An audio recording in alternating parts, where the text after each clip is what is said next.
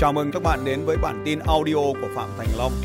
Bản tin về phát triển kinh doanh và phát triển con người. cần phải vay tiền trước khi bạn cần nó. Như vậy thì à, để mà vay được tiền ngân hàng, bạn phải sống tốt. Thứ nhất là với người ngân hàng. Đấy là cái điều đầu tiên bạn phải cư xử tốt với người ngân hàng. Bạn cần phải có quen trong tay bạn một vài giám đốc ngân hàng. Rất khoát. Luật sư, tài chính là hai người bạn phải có rồi. Thì cái người thứ ba bây giờ là ngân hàng bạn phải có. Trong một nghìn lời khuyên của tôi dành cho con tôi thì có cái lời khuyên là phải kết bạn với ngân hàng.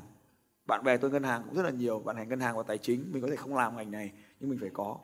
Ở đây có một cái từ khóa là vay trước khi bạn cần, vay hạn mức, tức là bạn được ngân hàng cấp cho cái hạn mức tối đa là như vậy. Trong cái phạm vi đấy bạn vay bạn trả, bạn vay bạn trả trong cái phạm vi đó nó có thể dao động trong cái khoảng đó nó không được vượt quá cái trần vay là được. Thì bạn vay, gọi là vay hạn mức. Mình phải xây dựng cái uy tín cá nhân của mình với ngân hàng. Chưa đủ, mình cần vay cái uy tín tín dụng của mình với ngân hàng, vay đúng, trả đúng. Thế thì các anh chị đôi khi mình chẳng không cần tiền, mình cứ vay vay xong trả để tăng cái tín dụng lên. Ví dụ như thẻ tín dụng cũng là một loại tín dụng, thì ta cũng phải trả đúng hạn để cho tăng cái tín dụng của ta lên, tín dụng cá nhân lên. Mua nhà, vay, mua xe vay kinh doanh, vay tiền. Cái vay tiền nó đem đến một cái hiệu quả, đó là chúng ta sử dụng đòn bẩy. Là doanh nhân phải biết dùng đòn bẩy. Doanh nhân thành công, sử dụng đòn bẩy tốt. Doanh nhân thất bại, không sử dụng đòn bẩy. Phải sử dụng đòn bẩy. Sử dụng đòn bẩy để không chỉ dành cho mình, mà sử dụng đòn bẩy để gia tăng giá trị cho tất cả mọi người. Đó mới là đòn bẩy đúng. Gia tăng đó giá trị cho cho doanh nghiệp của mình, cho người để có đòn bẩy, cho khách hàng của mình, cho toàn bộ cái môi trường này ta luôn nhớ trong kinh doanh là win win win win win win win. Tất cả những người tham gia và không tham gia trò chơi đều phải chiến thắng trong trò chơi do mình làm ra thì doanh nghiệp nó phát triển. Luôn sẵn sàng để mất tất cả. Luôn sẵn sàng để mất tất cả. Cái này để ý hiểu này, tức là mình không mang tất cả vào bánh bài, bánh bạc. Nhưng mà trong cuộc đời mình cũng chẳng biết được. Có thể một lúc nào đấy mình chả có gì cả. Cho nên mình phải chuẩn bị sẵn sàng cho cái việc của mình nó bị sụp đổ. Để cho mình khỏi lâm vào những cảnh bi quan tức là mình biết trước những cái kết cục. Thì khi mà chẳng may nó gặp sự cố nó mất hết, ta vẫn có cái nguồn thu nhập để sống. Đấy là cái nhất. Thứ hai là ta vẫn có nguồn dự trữ để sống. Và cái thứ ba là ta không thất vọng để cái việc ta mất tất cả. Trong hôn nhân mình đang rất là tuyệt vời, hoặc là tình cảm đôi lứa đang rất tuyệt vời. Nhưng mà cũng không phải, cũng phải hình dung là có thể một lúc nào đấy mình phải sống một mình, để cho mình không phải bị sốc với những cái việc như vậy. Thì các anh chị đấy là đấy là cái sống lãnh đạo. Có hai cái ý như vậy thôi. Nhưng mà trong đó có cái ý là hành động và cái ý thứ hai là sẵn sàng. Sẵn sàng không còn gì cả vẫn phải chiến đấu. Tôi ví dụ tôi đang chơi một cái game tên là Evody game một cái game chiến trận. Mình mất rất nhiều thời gian và tiền bạc để mình đầu tư xây dựng đội quân lên. Có khi chỉ có một trận đánh là mất hết không còn gì.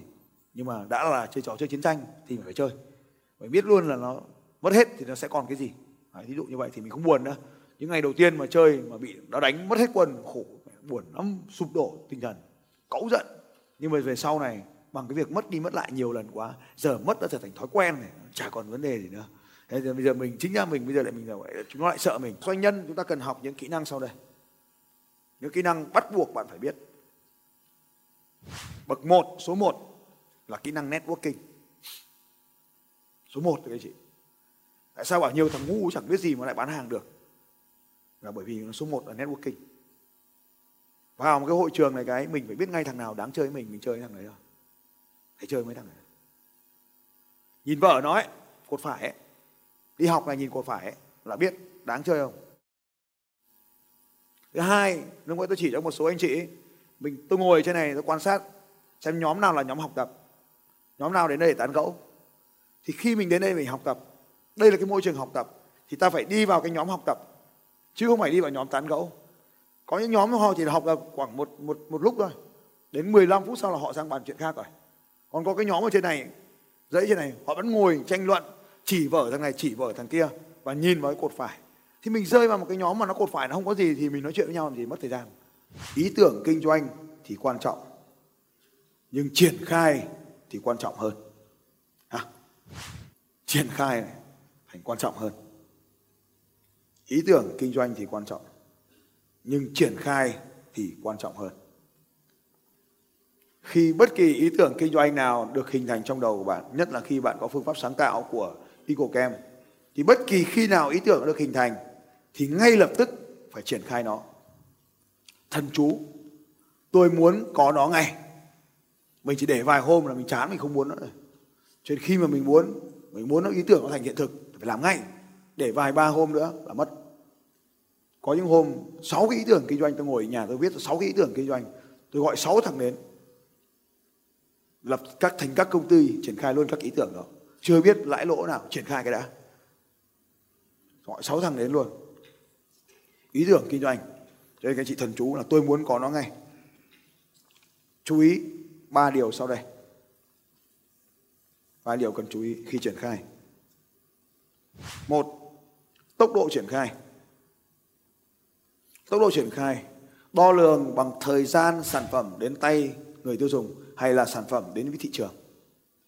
Ví dụ các anh chị biết là những khóa học của tôi tôi nghĩ phát trong vòng một tuần là phải triển, chiêu sinh xong, phải triển khai xong, phải đưa nó vào thực tiễn ngay.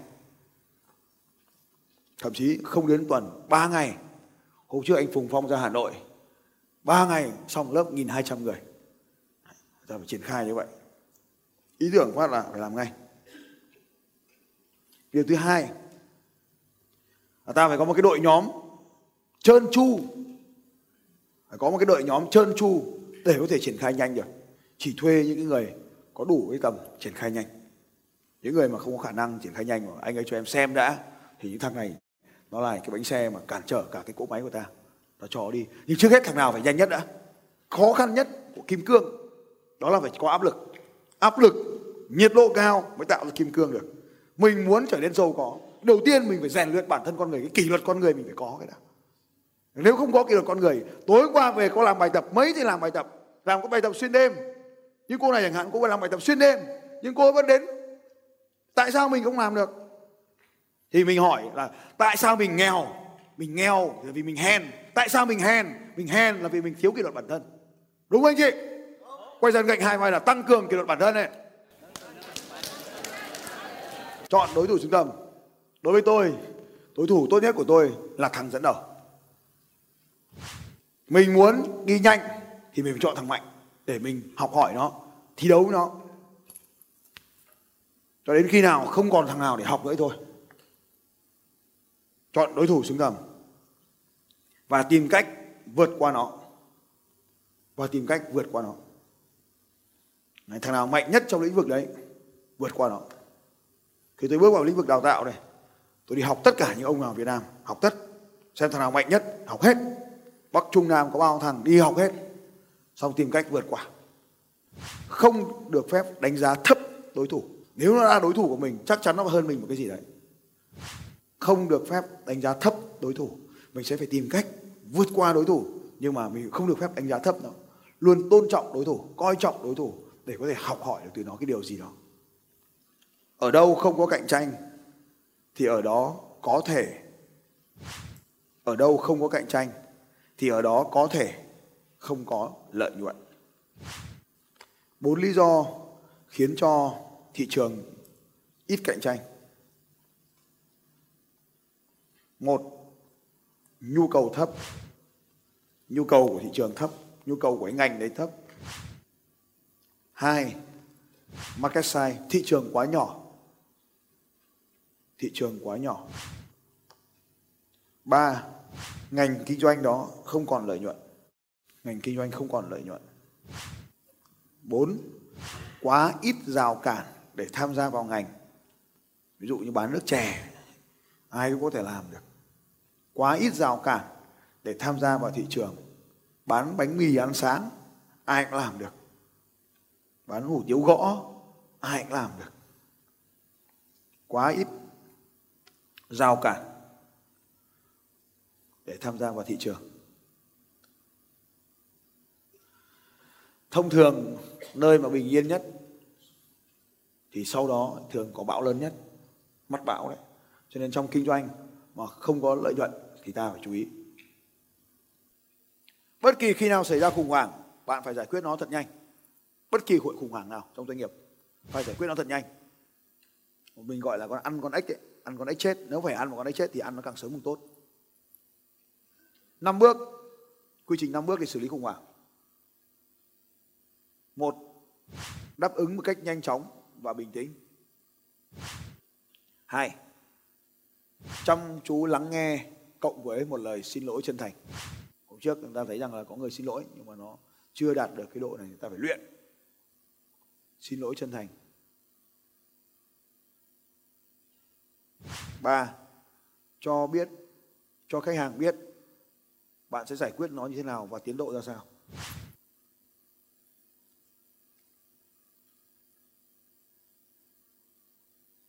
Bốn bốn là cái này là các bạn thiếu này. Đánh dấu cái bốn này cho tôi, bởi vì các bạn hay thiếu. Bốn là cập nhật tiến độ cho khách hàng biết.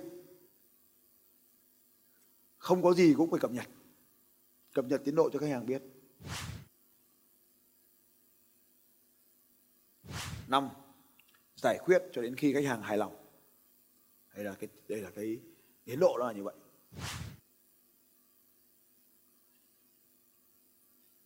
Cái 32 này các anh chị cho nó một hai sao vào vì nó cũng quan trọng trong doanh nghiệp. Vì ờ, khách hàng hài lòng thì có thể mang đến uy tín danh dự cho chúng ta nhưng một, một khách hàng mà không hài lòng thì nó có thể phá hủy gấp 10 lần. Cho nên là khi khách hàng không hài lòng ta phải giải quyết triệt để. Rồi xây dựng doanh nghiệp để bán nó đi và trở nên giàu có. Nếu mà chúng ta phải xây dựng ban đầu, thì chúng ta xây dựng cái quy trình không có tôi ở trong đó. Tức là khi xây dựng quy trình là không có tôi. Không phải chờ đến khi có tôi mới sa thải, mà khi xây dựng quy trình là không có tôi luôn. Thứ hai là phải viết quy trình cho doanh nghiệp của bạn. Cái thứ ba là xây dựng hệ thống tự động làm việc. Tự động này bao gồm cả con người, cả máy móc, tự động làm việc. Là doanh nhân, ta phải đi nhiều, phải bay nhiều, phải đến nhiều nơi ta chưa từng đến, gặp những người ta chưa từng gặp. 2004 là sau 3 năm tôi mở doanh nghiệp, tôi đã đặt chân lên tất cả các cái huyện của Việt Nam rồi. Huyện nào tôi đặt chân rồi. Bây giờ chỉ còn có hai huyện đảo chưa đặt chân rồi à, còn có một huyện đảo này. huyện đảo Trường Sa thôi. Huyện đảo Trường Sa Hoàng Sa. Là tôi chưa đặt chân rồi. Phú Quốc đặt chân rồi. Côn Đảo tới rồi. Hai huyện đảo đặt chân rồi. À còn đảo huyện đảo Lý Sơn. Lý Sơn Trường Sa Hoàng Sa là chưa đến. Xin chào các bạn và hẹn gặp lại các bạn vào bản tin audio tiếp theo của Phạm Thành Long vào 6 giờ sáng mai.